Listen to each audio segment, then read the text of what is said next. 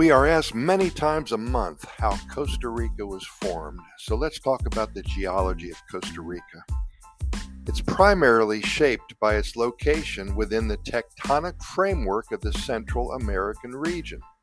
The country is situated on the eastern edge of the Pacific Ocean along the boundary between the Cocos Plate and the Caribbean Plate.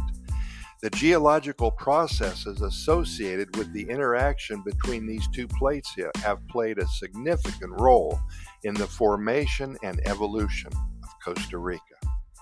It's part of the tectonic feature known as the Central American Volcanic Arc. Be sure to Google that if you have an interest. It extends from Guatemala in the north to Panama in the south. This volcanic arc is the result of the subduction of the Cocos Plate beneath the Caribbean Plate. Subduction occurs when one tectonic plate is forced beneath another due to their convergence. In this case, the denser Cocos Plate is being subducted beneath the lighter Caribbean Plate.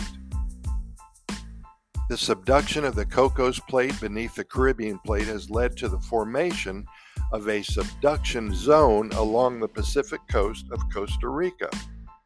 As the Cocos plate sinks into the Earth's mantle, it generates intense heat and pressure, causing partial melting of the overlying mantle wedge.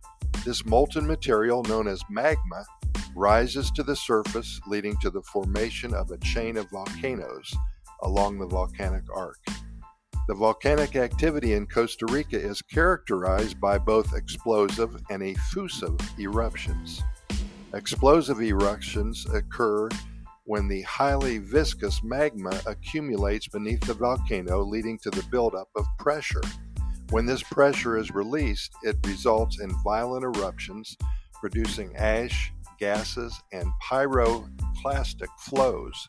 Effusive eruptions, on the other hand, involve the relatively low viscosity lava flowing out of the volcano in a relatively gentle manner, thank God.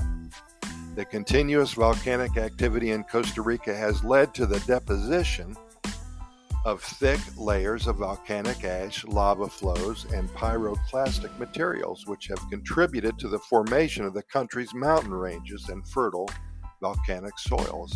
Anything can grow here in Costa Rica. These volcanic soils are highly conducive to agriculture and have supported the development of Costa Rica's rich biodiversity. Apart from volcanic activity, the tectonic forces at work in the region have also led to the formation of other geological features in Costa Rica.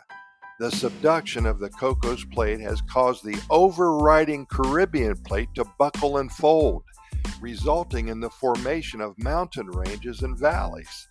The Talamanca Range and the Central Mountain Range are examples of such tectonic features.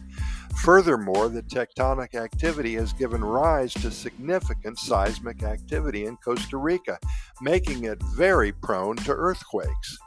The country lies along the seismically seismically, that's a tough word, active Central American seismic belt, which experiences frequent earthquakes of varying magnitudes.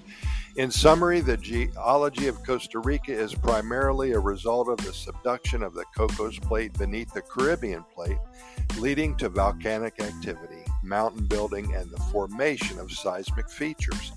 These geological processes have contributed to the diverse landscapes fertile soils, and geological hazards observed in the country.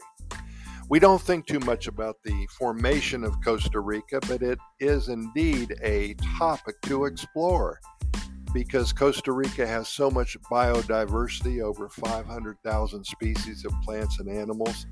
There has to be some reason why this has occurred in this honey hole, this epic part of the world that has 5% of the world's biodiversity in a country the size of West Virginia. It's just amazing when you think about it. But for now, Pura Vida, thanks for listening. We're going to see you tomorrow, same time.